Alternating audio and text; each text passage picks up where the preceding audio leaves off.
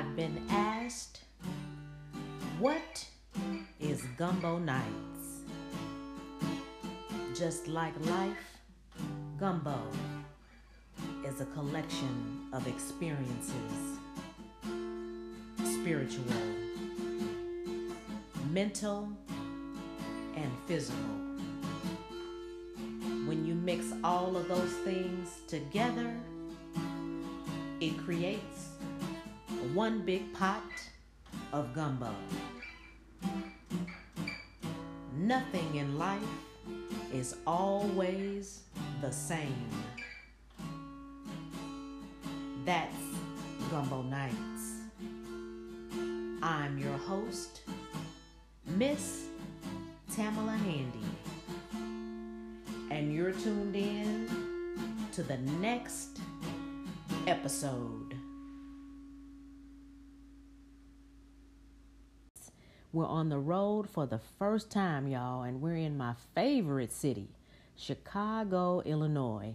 And we're talking to one of my favorite relatives. His name is Hill, and he's going to share some information all about dating.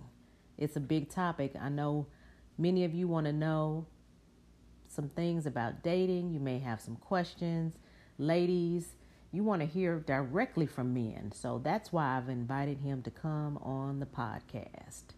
So, Hill, tell us about your experiences with dating. What is it like here in Chicago? Thanks, cousin, for inviting me on your podcast. I want to thank you uh, for allowing me to share some of my experiences.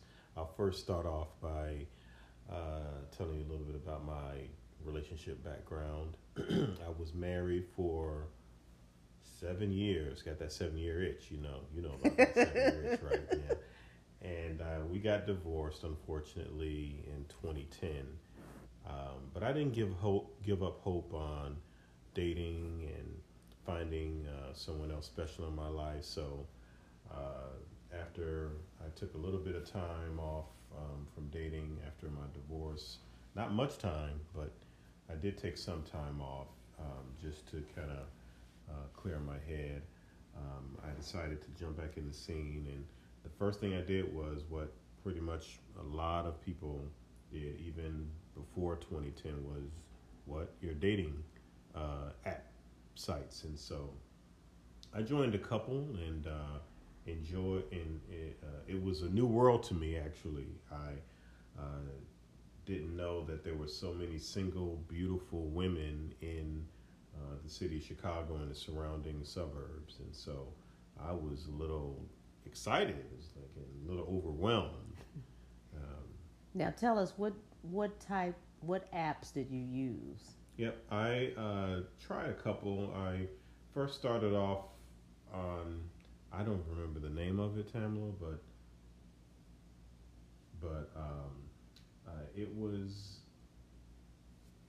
I forget the name of it actually, but I didn't get a lot of hits. I saw a lot of people on there, but no one responded. And I thought maybe it was maybe a, uh, a fraudulent app site or something like that. So uh, I didn't get a lot of hits, so I was a little discouraged. And then it's so funny. I believe it was 2010, uh, early in 2010, January. I was sitting right in this room and watching television and eHarmony had a commercial that came on, and they said, you know, find your next love on eHarmony, and sure enough, I signed up, and as soon as I put some pictures up and gave my profile, uh, updated my profile, and the the uh, the, the interested women came um, came in and it was great. Uh, it was actually probably the best app uh, of the few that I've used to meet women. Now, a lot of people have reservations about dating online. Um, what what did you do to become more comfortable with meeting people in that way? Mm-hmm. Did you have any hesitation about it? I didn't give a lot of my personal information. I changed my name. I did, of course, you have to show your pictures, but I didn't use my my real name. I used an alias. Uh, so there was some comfort and, safety I felt, and I feel like women should do the same thing, and they did online when when meeting people for the first time because you just don't know if these these uh, profiles are real. You just have to be as safe as possible. So uh, the way that I made it comfortable for me, to be honest, was using an alias and giving just enough information for you to know who I am without uh, sharing my location and anything that could lead you to, to know who I was um, off, offline. Now, what about women who date online? I think maybe sometimes people tend to think that they are more thirsty than other women because they have resorted to dating online. What do you think about that? In your experience, have the women that you've just met on your own, not online, are they any thirstier or less thirstier than women that you've dated online? Yeah, unfortunately, I think women, at least in Chicago, and I, I would even imagine in other major cities and everywhere, uh, would are going to have a tough time meeting the men, meeting good men uh, just on the streets. You know, especially if you're the type of woman, traditional person that uh, expects a man to approach you. Uh, so I think it's the best and most uh, efficient and effective way to, to meet people uh, online is through through these dating sites. Now you brought up something that I think is is important to talk about. Do men prefer to be approached by women, or do they prefer to do the approaching, or is it different for yeah for from me, man to man? Good question. For me, uh, I think that it should be men should definitely approach women. However, I think that women sort of have this sixth sense in terms of uh, who they feel would be a good match for them. And so, especially if, if and if you use this this intuition, this sixth sense, when you meet when you see someone who you think could be a good match for you, I think you should definitely go for it. Because sometimes the guy just may not notice you, or he um, may think that you're, you know, out of his league or something like that. And so he may not, he did, may decide uh, not to approach you, and you could be leaving a good catch in the in the wind. So I definitely would would recommend women in this day and age too. at least maybe not ask the guy out, but let let the guy know that you are available.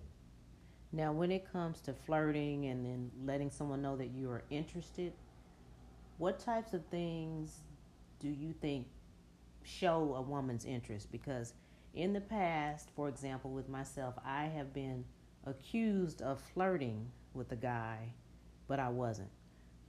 Say, for example, if you're wearing something nice, could be your cologne, I like the smell of it, you have a nice tie on, I'm complimenting you, but I'm not flirting with you.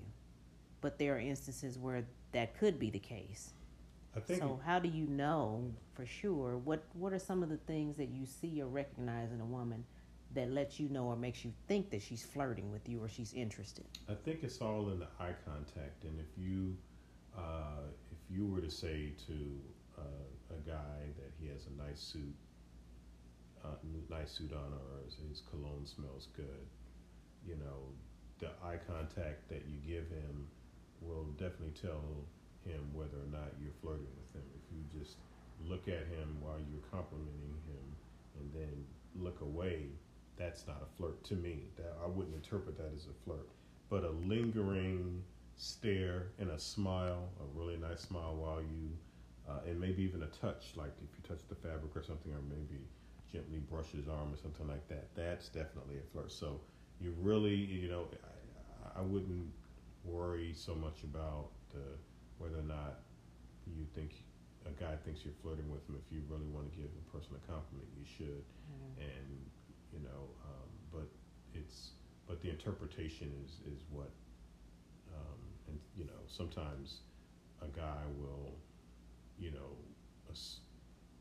will make the false assumption that you're flirting with him just because he likes you and he doesn't care whether you're flirting with him mm-hmm. or not. If mm-hmm. you say anything to him, oh, he's, gonna, he's jumping in, you know. So Now, is it true that men seem to be more interested in a woman that acts as though she's not interested? Not sure what you mean. If a woman is interested in you, are you less likely to be interested in her? But the woman who makes it a challenge for you, who acts like there's no way this is ever going to happen, sometimes they say that men are more interested in the challenge as opposed to the woman that they know is interested in them. I like the challenge piece because you are definitely interested in that person. Um, I think that even though it's a chase, if you will, I think that the the woman, even though she's allowing the guy to chase him, chase her, she uh, should leave some some uh, bird seed along the way, or some hints that yeah, I'm not giving in to you, but I do, I am interested in you, and so that sort of shows the guy that okay, this person is interested in me, and so there is still a mutual attraction. It's just mm-hmm. that hey, the woman wants you to kind of work for her attention, and that's a good thing, I think. Okay. Now, you recently celebrated your 48th birthday. Yep, forty-eight, young So- buck.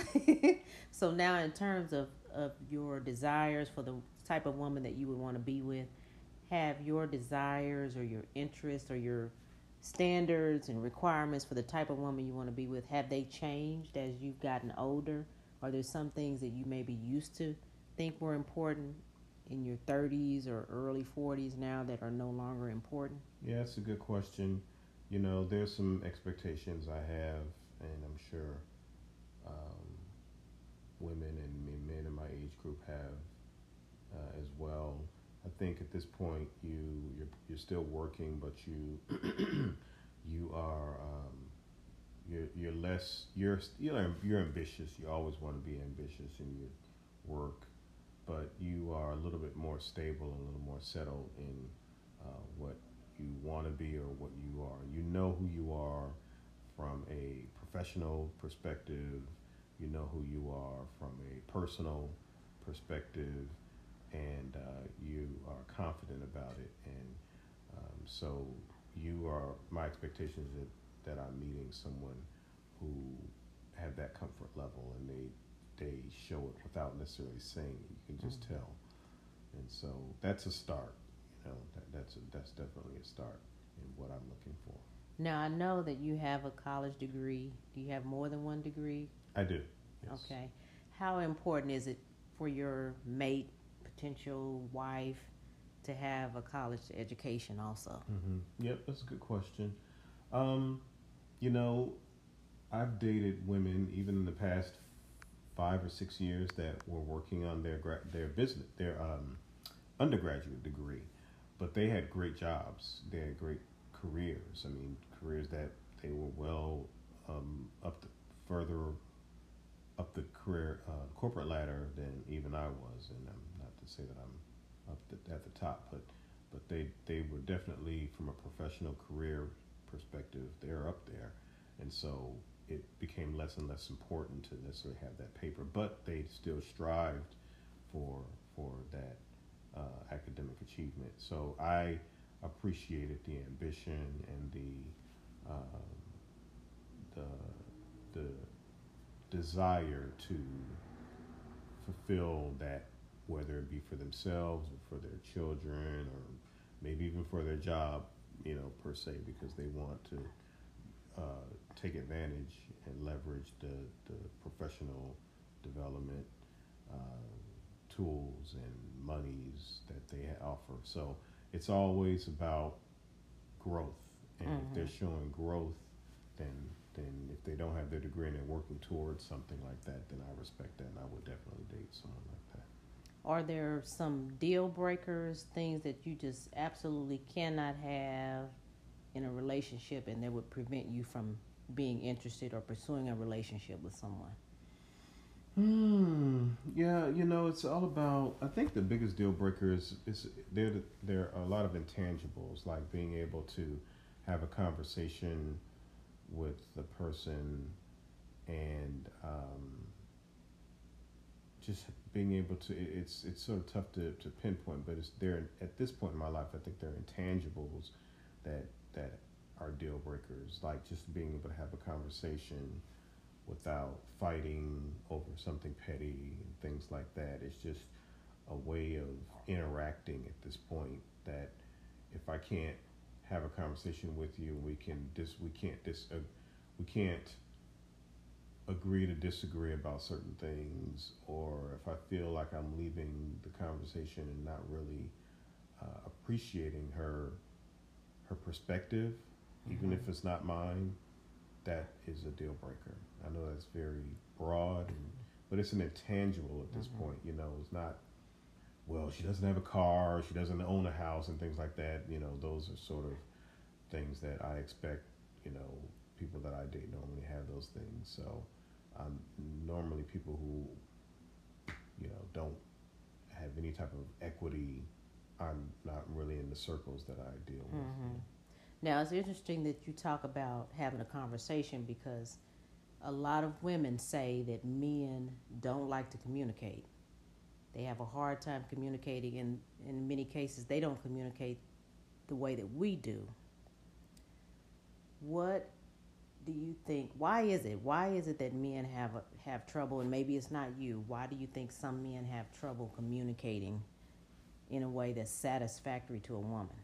Yeah, I think that the first the question to ask is what is satisfactory communication? Like what it sounds like the baseline or the uh, the the the narrative is that the way that women communicate is the right way or is the, the way that one or that relationships should follow in terms of, of being able to communicate. And I think every uh, relationship is different.